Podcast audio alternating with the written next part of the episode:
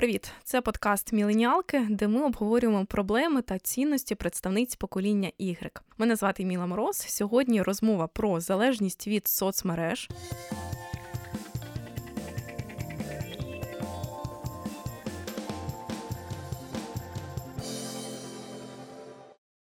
Час проведений в соцмережах, особливо такого типу, от як інстаграм, він корелює з депресивними симптомами. Тобто, чим більше люди там знаходяться, тим більше вони повідомляють про різні ознаки е, депресивного стану. Я поняла, что в телефоне я сижу часов 6 за день, 6 часов в день. И я посмотрела, сколько я из них сижу в Инстаграме и Фейсбуке. Три часа. Ввести в своє життя регулярну якусь таку фізичну активність, при цьому знову таки нічого не читати, не слухати подкасти. Вибачте, будь ласка, я розумію, що ви їх продукуєте.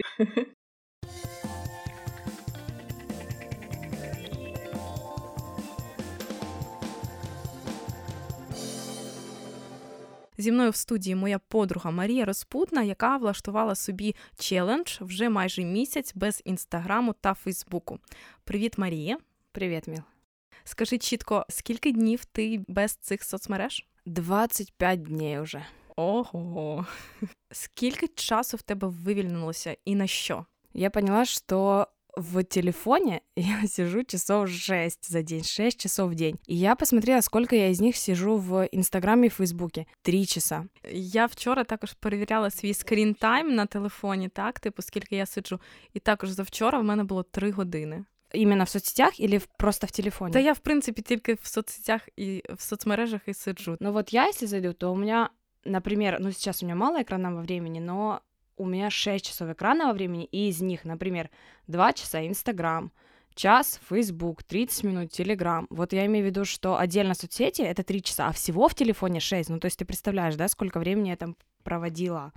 Сейчас такого нету, слава богу.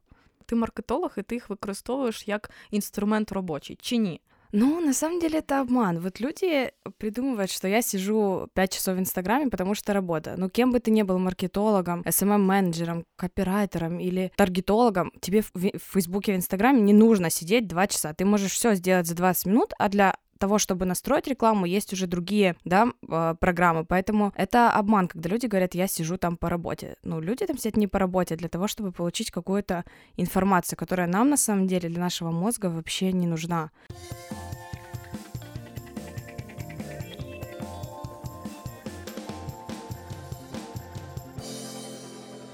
За чим наш мозок йде в інстаграм та Фейсбук, розповідає викладачка університету імені Тараса Шевченка, кандидатка біологічних наук Вікторія Кравченко. Фактично, коли люди реагують на наші якісь меседжі, на наші пости, то це викликає активацію тих мереж мозку, які називаються так от центрами винагороди. І це абсолютно ті самі мережі, які активуються, коли ви їсте щось смачне, коли ви бачите е, кохану людину, коли ви отримуєте грошовий виграш. Тобто, коли визнають, що ви зробили щось найкраще, там і дають вам медаль, тобто ці всі різні абсолютно події. А тепер, як ми знаємо, і е, лайки в соцмережах, вони всі викликають активацію тих самих мереж мозку.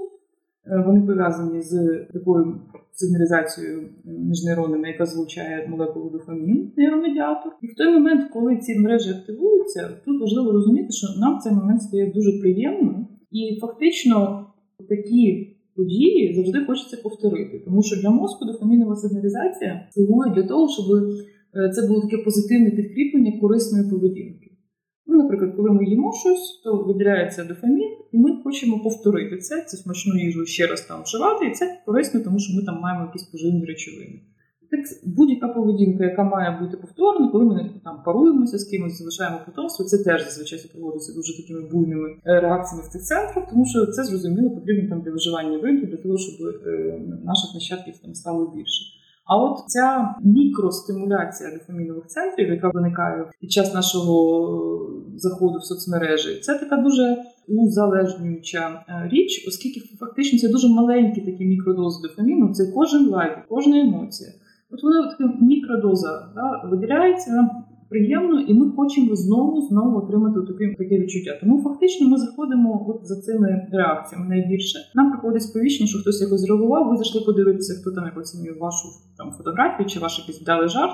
Ну а далі вже просто дивимося, скролимо стрічку і не помічаємо, тому що там весь час щось таке по контенту подібне до того, що вас цікавить. Ці всі мережі дуже добре налаштовані, щоб нас утримувати, і так і пролітають весь цей час. Тобто, по суті, ми ці мережі це такі, знаєте, мікродофамінові стимулятори. Зіскочити з них це велика проблема, тому що мозок весь час хоче цього схвалення, підтвердження позитивного зворотнього зв'язку.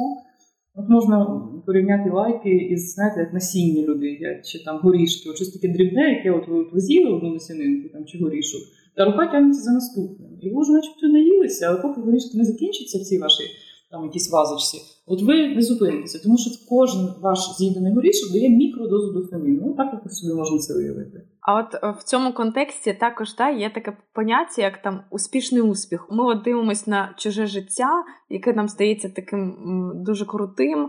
Е, ми до нього прагнемо. От, е, от як це впливає на нас, на наш мозок? Які там процеси також відбуваються? Мені здається, це щось зворотнє. Ну, досліджені досить багато зараз взагалі публікуються і ну, і фізіологічних, і психологічних, навіть ще більше, по тому, як впливають час проведений в соцмережах і типах соцмереж на психічне здоров'я і емоційний стан, і е, принаймні більшість з них повідомляють, що час проведений в соцмережах, особливо такого типу, от як інстаграм, він корелює з депресивними симптомами. Тобто, чим більше люди там знаходяться, тим більше вони повідомляють про різні ознаки е, депресивного стану, збільшується рівень тривожності. Потім є такі параметри, як толерування власних невдач, ну, тобто як ми сприймаємо свої провали. Так от люди, які багато часу проводять в соцмережах, вони гірше сприймають свої якісь е, помилки, свій негативний досвід, тому що ну так пояснюють, що власне, коли ми дивимося тільки ті картинки, які нам показують там в інстаграмі чи е,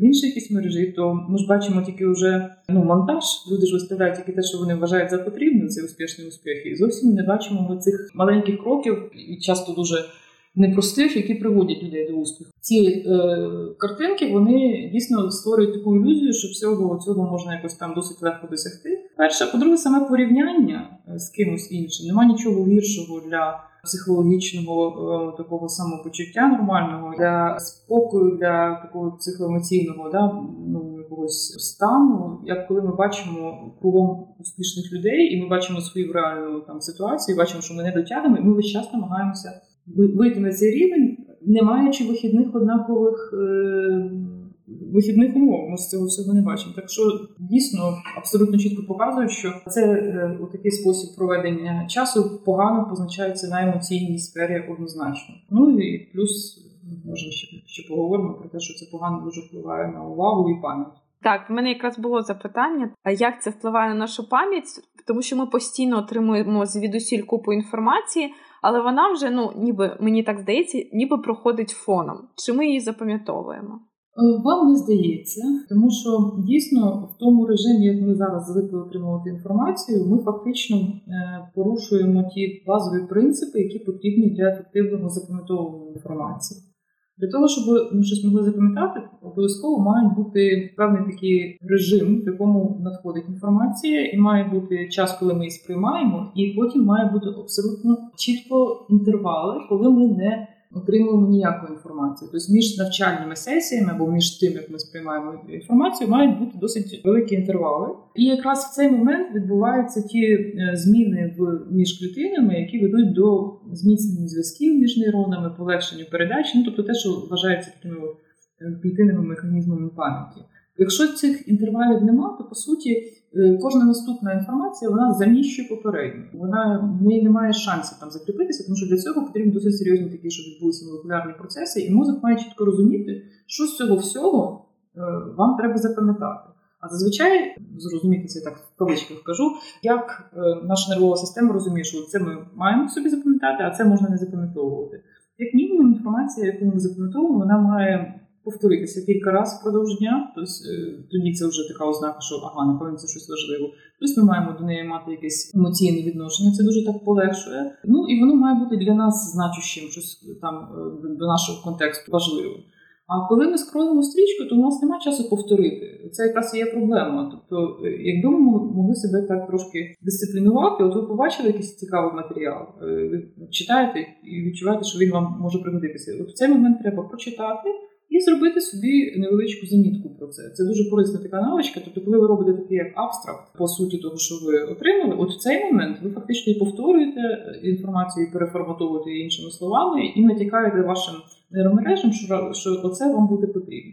В режимі скролення стрічки цього взагалі не відбувається, і ми просто бомбардуємося величезною кількістю інформації, як ви абсолютно правильно сказали, половина та половина більшість з неї нам взагалі не потрібна, вона не дотична до нашого е, ні життя, ні наших інтересів. Воно цікаво подано, тому що ну власне ті, хто створюють е, всі ці матеріали, вони працюють для того, щоб утримувати нашу увагу. Вона дуже легко подається. Тобто, коли ми бачимо складну статтю е, дрібним шрифтом, да, там з купою посилань і аналітичною, і поряд бачимо чудові такі ці сайти, які зараз є, або там ну формат лише на інстаграмі, суцільні картинки із максимум там 10 слів підпису. Звісно, що мозок набагато з більшою приємністю буде дивитися оці картинки, тому що це легше.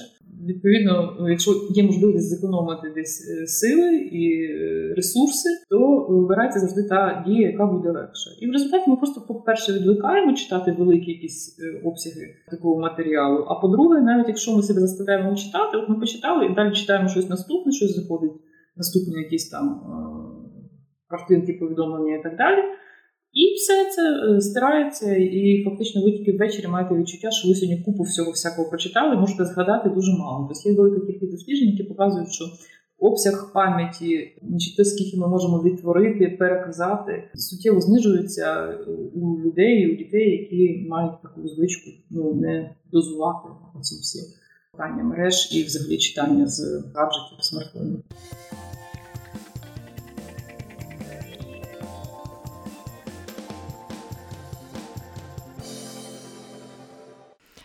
Як ти можеш розказати, як е, ти відчуваєш на твій стан вплинув в цей твій експеримент? Я стала спокойнее, и это прям, прям чувствуется. Ну, то есть, когда я заходила в Инстаграм и в я не могу сказать, что это прям благодаря им, да, я просто сейчас в таком состоянии, что я сейчас пишу свою научную работу, я дома, меня никто не дергает ни по каким вопросам, и я еще ко всему не захожу в Инстаграм и Фейсбук. То есть у меня в целом сейчас состояние очень такое спокойное и гармоничное. Но если все-таки представить, что я бы в это время вместо того, что я, например, читаю книгу, листала бы Инстаграм, то да, я становлюсь такой слегка напряженной, как будто, ой, а что там следующем, а что где? Я перехожу что-то, ну, сижу, ищу что-то, и ты автоматически, когда сидишь в Инстаграме, ты как будто такой чуть-чуть дерганный становишься. Вот это это ушло, этого нету. Слухай, ну ти перестала перевіряти так судорожний телефон, так кожні, не знаю, 5-10 хвилин? Да, я прям вообще в телефон не захожу. И у меня был такой случай, я когда хожу в кино, я все равно захожу в телефон. Ну, то есть я смотрю фильм, и недавно я сходила на фильм «Маленькие жінки» со своей подругой, и она потом мне отметила, она говорит, ты за весь просмотр фильма всего лишь один раз посмотрела телефон, или там два, может быть. И я поняла, что это уже, ну, то есть ты уже успокоился, то есть ты такой понял, что, в принципе, тебе может прийти сообщение, мне может прийти какое-то сообщение, но если я отвечу через 20 минут, ничего страшного нету, даже если это по работе, потому что я все равно сейчас, несмотря на то, что я не работаю, у меня есть какие-то фриланс-проекты, но я понимаю, что, в принципе, все контролируемо. Нету каких-то таких задач, которые, не ответив сейчас или не увидев, что-то произойдет. И, в принципе, человек может наладить свою жизнь так, чтобы не смотреть каждых пять минут в телефон. Поэтому это абсолютно ушло. Такого дергания, типа кто написал, кто что прокомментил, ой, лайк, такой вообще дичи нету уже. Я щойно усвідомила, поки тебе слухала, що я потягнулася до телефона. Я замітила теж. Я смотрю, я думаю, що. А потім мене така рука автоматично назад повернулася. Це взагалі жах. Мені здається, от я тебе слухаю, я розумію, що мені також в житті не вистачає цього детоксу соціальних мереж, тому е, обов'язково треба мені здається, приймати цей досвід. Чи було все ж таки був в тебе момент, коли ти така, ну зараз зайду на хвилиночку, зайду и потом выйду? Был, был на самом деле после того, как я вот написала везде посты о том, что вот я месяц не захожу, и прошло дней пять, и я думаю, боже, так интересная реакция, что там люди, может кто-то ответил, знаешь, может кто-то не ответил. Я хотела в этот момент зайти, не зашла, и хочу очень важную вещь прокомментировать, что в тот момент, когда ты не заходишь в Инстаграм, в Фейсбук, у тебя же еще есть такое ощущение, что ты все время на связи с людьми. Там в Инстаграме кто-то в Директ ответит, ты кому-то лайкнешь. Так вот, когда я не захожу в Инстаграме, в Фейсбук, у меня как будто все мои друзья стали ко мне еще ближе. Я чаще начала встречаться с друзьями, мне мои подруги рассказывают и пишут какие-то новости прикольные. Потом еще очень важный маленький факт, что сделав пост, что я не захожу в Инстаграм, люди, с которыми я, в принципе, ранее не общалась, они мне написали в Телеграм, что Мария, привет, как ты там, ты такая молодец, и мы с ними на связи. И у меня сейчас такое ощущение, что гораздо больше обмена информацией полезной, чем было до этого. И это вот прям самый большой плюс. То есть люди стали вокруг меня не просто виртуально, а вот прям мы с ними в таком коннекте созваниваемся, ну, созваниваемся, ты представляешь, созваниваемся с подругой, чтобы поговорить. Но и с такой подругой не самой близкой. Это круто, это прям вообще открытие.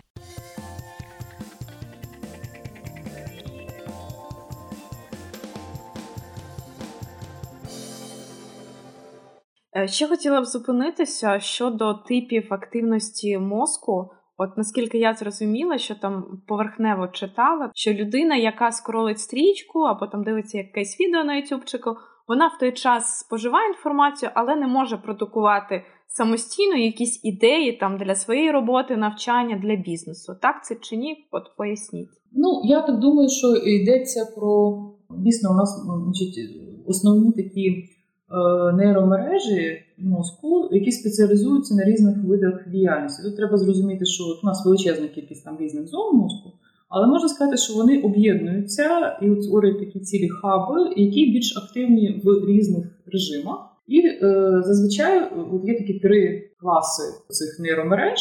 Коли ми щось конкретне робимо, в даному випадку, коли ми там читаємо стрічку, новини і так далі, то це працює так звана виконавча мережа, тобто фактично ті зони, які потрібні для сприйняття конкретної цієї інформації. Також у нас завжди така активна мережа виявлення значущості, тобто це така нейромережа, яка весь час підтримує знаєте, такий стан готовності того, що щось може статися, і ви маєте в цей момент звернути на це увагу, на якісь там відволікаючі моменти, і оцінити, чи вони для вас загрожують, не загрожують, тобто пріоритети виставити. І є третя мережа, яка е, так звана дефолтна мережа. Зараз дуже широко вивчається воно в нейронауках. Це е, такий набір е, структур мозку, який включається тоді, коли ми нібито нічим не зайняті, тобто ми ні про що не думаємо, можна так сказати.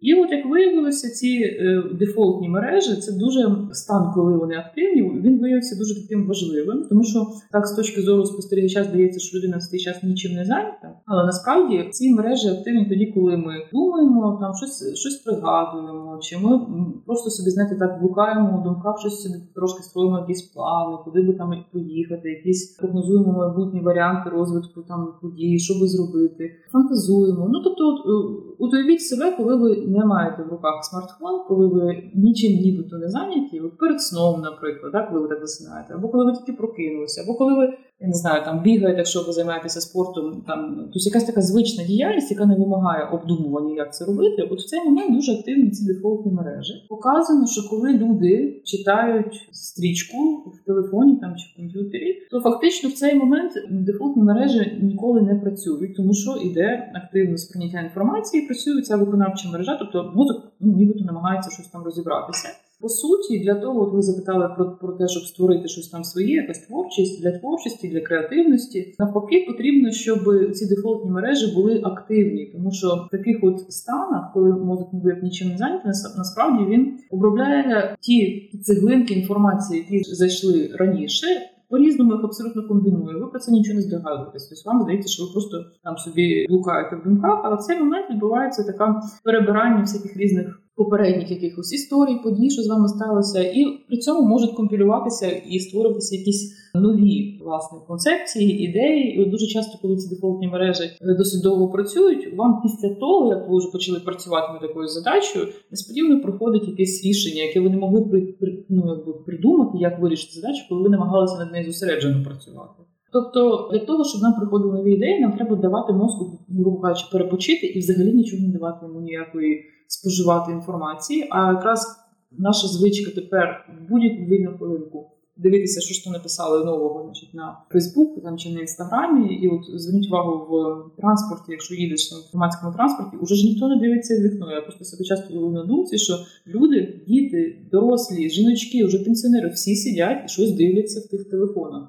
А власне, тоді, коли ми дивимося в вікно, от тоді працюють ці дефолтні мережі. І по суті, виходить, що в нас немає можливості для того, щоб щось там придумувати, тому що ми не даємо мозку того стану, в якому можна щось придумати. Клас, дуже цікаво. Я себе зловила на думці, що от е, коли мені там якось погано, нічого не можу робити, треба там почати щось робити. Так, якісь в мене є робота, дедлайн, але я ну не можу. От я собі взяла за правило, що я в той час починаю прибирати Тобто я нічого не слухаю, от просто там якось монотонно перекладаю якісь книжки, якийсь пил, щось десь в моєму кабінеті, так і воно дійсно так тебе якось, мабуть, дійсно ця дефолтна мережа вмикається. Так, це якраз от приклад того, коли воно працює, це такі рутинні дії. От коли ви там от прибиранні, це ви дуже та, дуже так вдало навели приклад. Тобто, коли ми там миємо посуд, е, чи порпаємося там на городі, там ну, якщо у когось є там якісь зелені ці насадження, оце якраз е, так і працює, і, і ще. Два стани, коли вони активні, це е, і дуже ці стани знову таки дуже ресурсні. Це перед сном і після сну, тому що вони також активуються під час сну, і тому дуже важливо не забити цей час перед сном і після одразу, коли ви прокинулися, от власне знову цими смартфонами, тому що ну тоді знову таки вони навіть не можуть включитися, і часто перед сном то кажу, знаєте, можна задати питання якесь і вранці отримати відповідь. Це працює саме через активацію дефолтних мереж, тому що коли ви засинаючи ну так собі вільно блукаєте, робите підсумок того, що сталося там впродовж дня, що вам треба робити завтра, якісь там є задачі, які ви не знаєте ще, як з ними впоратися. От якщо ви трошки про це подумаєте, в такому стані дрімоти, там вже специфічні хвилі в мозку виникають, то впродовж ночі вони знову таки ці дефолтні мережі активуються під час певних фаз сну, і вам цілком може статися так, що ви під ранок отримуєте ну, власне якийсь, якийсь варіант рішення, якого вчора ще не було. А зазвичай у нас люди що роблять, коли тільки подзвонив будильник, зразу дивляться, а що ж там накапало лайками, да, там, після вчорашнього якогось меседжу. І це, на жаль, оце, оце реально той час, який треба старатися вивільнити. Він дуже ресурсний. А сама активація цих дефолтних мереж, от скільки треба часу, да, часто запитують, щоб вони включилися. Ну, за різними даними від 15 до 20 хвилин у різних людей. Тобто у цього нічого не роблення. А тепер уявіть собі, як часто нам приходять ці всі безкінечні меседжі в цих всіх чатах. От, треба якось реагувати, треба бути весь час на зв'язку, і е, це теж абсолютно не сприяє е, тому, щоб щось придумати, працювати творчо і так далі. Ну а що треба зробити, щоб таки зменшити цей негативний вплив соцмереж? Про обмежити їх, наскільки я розумію, правильно? Так, тут треба так якби підійти, мені здається, е, раціонально. Ми не можемо від них позбавитися, та й не треба, тому що є велика кількість плюсів у, у, у цих соцмережах, але треба от для себе виробити якісь такі правила, то що зараз називається модним словом там цифрова гігієна. І зрозуміти, от який час ви цьому присвячуєте, це от ідеально, щоб ви собі просто е, ну, якби запланували, що я присвячую цим соцмережам, хай буде там година, хай буде дві, окей, якщо це дуже так ну, потрібно. Але, наприклад, година вранці, там, ну там, коли ви п'єте каву, да, і годину ввечері. А інший час я туди не дивлюся. От, Якщо у вас так буде виходити, це буде це буде дуже добре, тому що звільниться купа часу, і власне у людей починає покращуватися настрій, і вони починають звертати увагу на інших людей, починають більше спілкуватися. Ну тобто, да, власне, обмежувати час проведений просто бездумно в цих мережах. Ну, звісно, що буває так, що по роботі потрібно, але я зараз говорю саме про той час, який ми просто дійсно гортаємо стрічку і думаємо, що отримуємо купу якоїсь надкорисної інформації, насправді майже ні. Ну, Далі рекомендують, якщо у людей є така схильність, то там до е, цих всіх дихальних практик медитації, тому що е, коли ми медитуємо, коли ми вчимося зосереджуватися на своїх якихось внутрішніх процесах. Це спочатку дуже складно, але це якраз от сприяє тренуванню уваги і активації знову ж таки оцих дефолтних мереж. Тобто, якщо комусь такі практики заходять, то можна робити це. Дійсно зараз показано, що воно покращує функціонування всіх тих структур, які менш активні. Або навпаки загальмовані від постійного користування різними цими гаджетами. І якщо ні, тоді просто от ввести в своє життя регулярну якусь таку фізичну активність, тобто, наприклад, там придумати собі ходити кудись, та, там пішки якісь там пару зупинок, якщо це можливо. І при цьому знову таки нічого не читати, не слухати подкасти. Вибачте, будь ласка, я розумію, що ви продукуєте їх, але мене це теж трошки насторожує. Зараз от намагаються всі. Будь-яку шпаринку твого вільного часу, от прямо така ж реклама мені заходить на Фейсбук. що От коли ви миєте посуд, у нас є для вас купа варіантів та подкастів, щоб ви щось корисне послухали. А от насправді треба просто помити посуд інколи. Це теж е, дуже корисно, тому що в цей момент мозок автоматизований і він може собі щось корисне для себе придумати. Рекомендую також, е, щоб трошки протиставити це спілкування через мережі. Також радять збільшити кількість безпосереднього спілкування з живими людьми, тобто частіше збиратися з друзями, з колегами, грати в настільні ігри. Тобто, от те, що люди робили тоді, коли не, не з'явилися соцмережі і смартфон. Ну а от якщо я вивільнила місце так вже менше сиджу і, наприклад, почала читати книги. Так, от чим читання книг краще в даному випадку? Ну я розумію, що там немає лайків, наприклад, да, і там немає успішного успіха, але ну. Але, наприклад, я розумію, що так дефолтна мережа також вона в момент читання вона в нас не пробуджена, правильно? Ні, не пробуджена. Абсолютно. Тобто, е, скільки що, якщо ви щось читаєте, неважливо що, то ви в цей момент активно працюєте над цією інформацією. Але як мінімум, читання книг порівняно з там інстаграмом, це набагато більш складна інформація. Вона вимагає від вас якоїсь уяви, якоїсь там співпереживання, е, ну тобто аналізу того, що там відбувається, залежно від того, який. Стиль цієї книги. Ну, тобто це однозначно складніше, ніж то, в якому вигляді подається інформація в соцмережах. Але, для того, щоб там її якось посмислити і до чогось дійти, все одно треба закрити книжку і піти погуляти, подумати, про що ви прочитали, що, що вам про це сказали, завести читацький щоденник, решті решту. Хто вчився на філфаці, знає такі речі, і це дійсно дуже допомагає, тому що якщо ви знову таки, якщо ви після цього щось запишете, хоч трошки ваше враження, ви про цю книжку запам'ятаєте на багато років. Якщо ви закриєте книжку почнете читати наступну книжку, ви так само нічого не запам'ятаєте.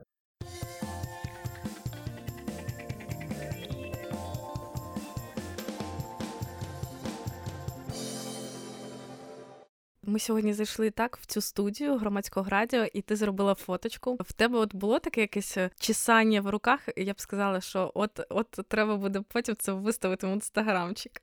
Честно, ну, честно.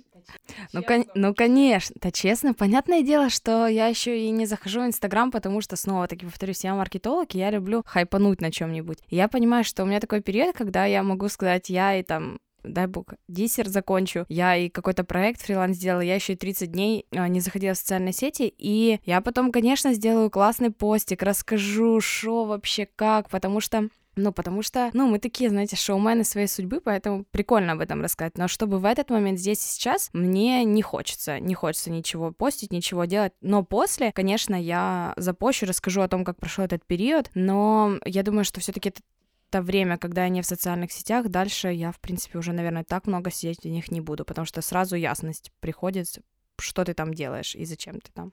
Слухай, а я от усвідомила, що е, я свій е, день починаю з соцмереж і вечір починаю е, закінчую з соцмережами. Тобто перед сном я обов'язково типу щось там ще почитаю або подивлюся, щось залайкаю. Як ти проводиш свій ранок і вечір зараз? Классный вопрос, Мила, потому что я сейчас просыпаюсь, и я в телефон удивительно, но не захожу. То есть я смотрю, сколько времени, допустим, я встаю в 7, я реально еще минут 15-20 потом лежу, и я просто в телефон посмотрела время, отключила, потом я просыпаюсь, и вот в этот момент можно по факту схватить телефон и там, ну, минутку 10-20, да, пролистать инстинкт. Такого нету, я просто просыпаюсь, там делаю свои какие-то утренние ритуалы, и все. И я все это время не захожу в Инстаграм, не, за... не смотрю, не проверяю ни Телеграм, ничего. И очень интересно, что в момент, например, завтрака я понимаю, о, так я еще не посмотрела, что там в мире происходит. Я все равно, у меня есть ощущение, что я что-то утеряла, но я такая, ну, ничего, потом догоню. То есть утром я не захожу в Инстаграм, и когда ложусь, тоже не захожу в Инстаграм. Я, например, читаю или чем-то другим занимаюсь. посуду мою, например, вместо того, чтобы в Інстаграм заходити. Ну, я тобі трошечки заздрю. Думаю, що частина слухачів також, мабуть, позастрять. Всім треба, мені здається, пробувати таку штуку робити. Дякую тобі за те, що поділилася досвідом.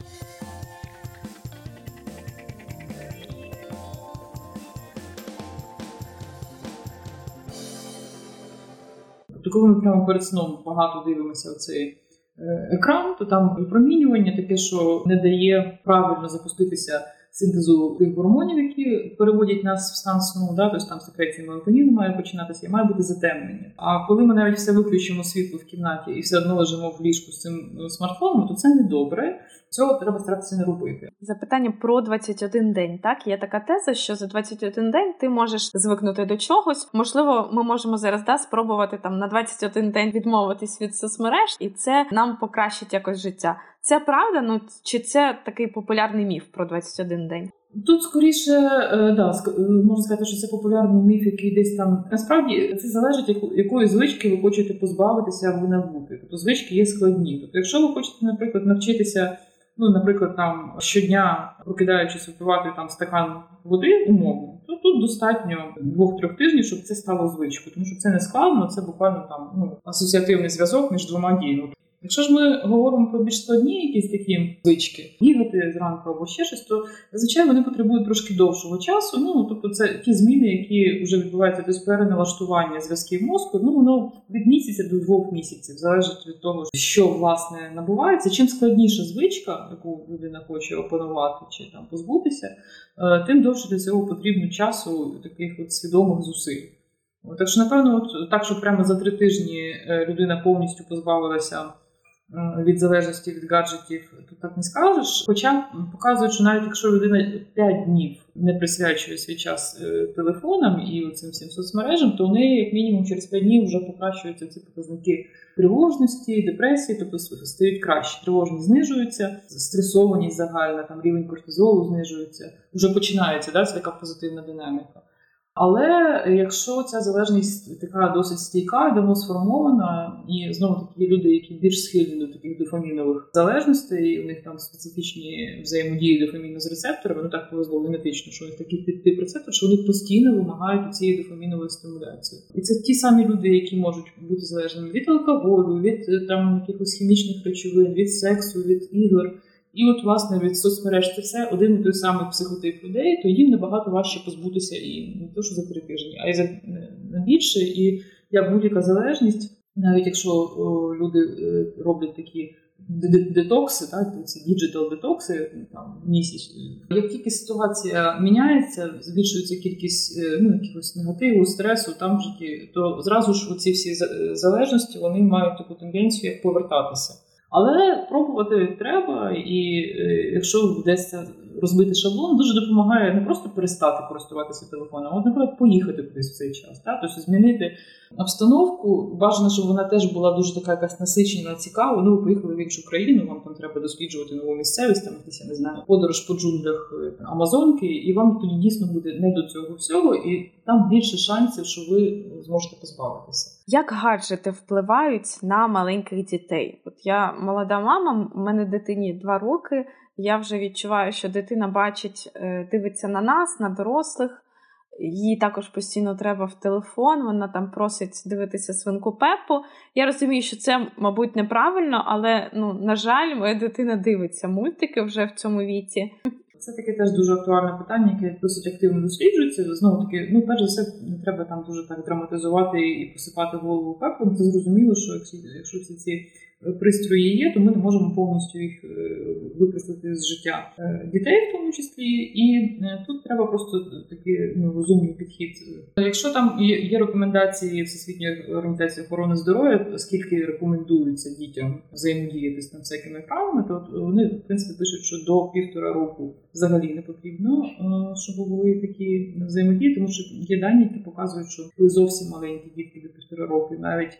Е, ну там дивляться на ці телефони чи телевізори, то у них погіршується кількість взаємодії з живими людьми, там з батьками, з членами родини, і вони менше виявляють ігрового. Починаючи з двохрічного віку, цілком можна використовувати е, ну, ці смартфони, планшети, там якісь е, спеціально розроблені для цього для цієї вікової категорії програми. Рекомендують, що це має бути не більше однієї години в день, хоча зараз це звучить трошки так дивно але тим не менш от, е, до однієї години в день, і найбільший ефект від цих програм, ну, які там нібито щось мають їх навчати для діток, як як, не як не дивно, виявляється тоді, коли вони не самі собі там з цими телефонами чи з мультиками да, наодинці, а тоді, коли з ними хтось батьки, няні чи старші люди разом це все дивляться, і батьки це все якби повторюють, що ви там бачите, якось і активно обговорюють власне всю цю взаємодію. От тоді це взагалі навіть корисно. От якщо цього не відбувається, якщо дитина сама собі там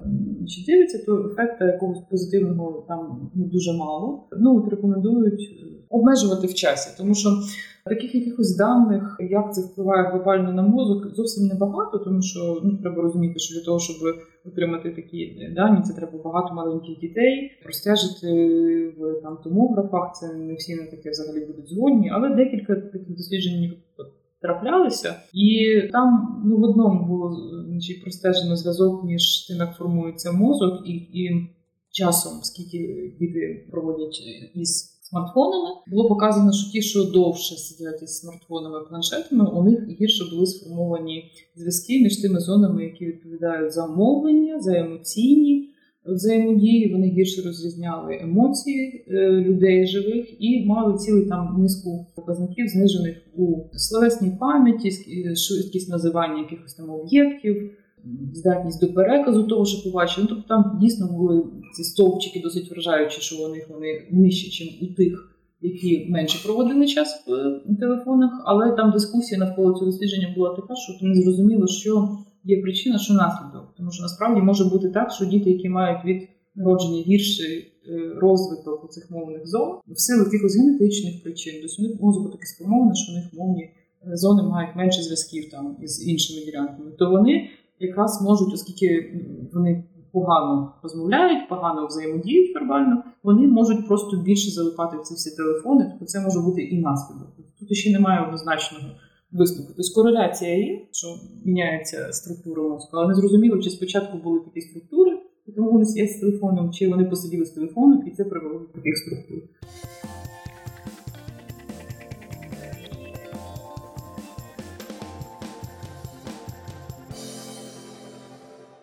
Знову таки, я так би хотіла завершити на якісь такі мажорні ноті. Насправді, завдяки цим всім е, мережам ми стали набагато більше спілкуватися з людьми, яких ми раніше там могли бачити раз в 5 років. Тобто, всі ну, ну, реально об'єднує весь світ і спілкуватися з людьми по інтересам і в науці. Ну, я він каже, я шукаю наукову інформацію.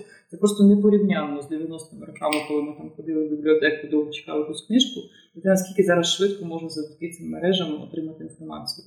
Так що давайте якось притримуватися золотої середини. Це це класна штука, і добре, що ми маємо можливість е, настільки е, інтенсивно комунікувати і знову таки щось розповідати про себе, кому ми раніше там могли зацікавити своїми якимись фотографіями там на морі, крім своїх найближчих родичів. А тепер купа людей сидить і розглядає там, що за коктейль у вас там стоїть, і що за платічко. Тобто це теж дуже так підвищує якусь власну значущість. Тож да, в принципі, завдяки всім цим соцмережам в нас революції проходили. От остання, так то знову також... таки це дуже полегшує комунікацію і так і міністри, депутати поруч. Ти завжди можеш їм написати, завжди можеш чогось добитися. Да, звичайно, дуже багато плюсів. Навіть структура суспільства помінялася. Тобто з вертикальної вона стала більш горизонтальною. Бо ми тепер комунікуємо да, і з політиками, якщо хочемо, і з якимись відомими особами, особами да, там в інстаграмі там ніби слідкуємо. І це теж дуже такі цікаві речі, які напевно взагалі так трансформують суспільство. Круто, дуже вам дякую. Мені було дуже цікаво. Просто дякую вам за е, питання і цікавий подкаст.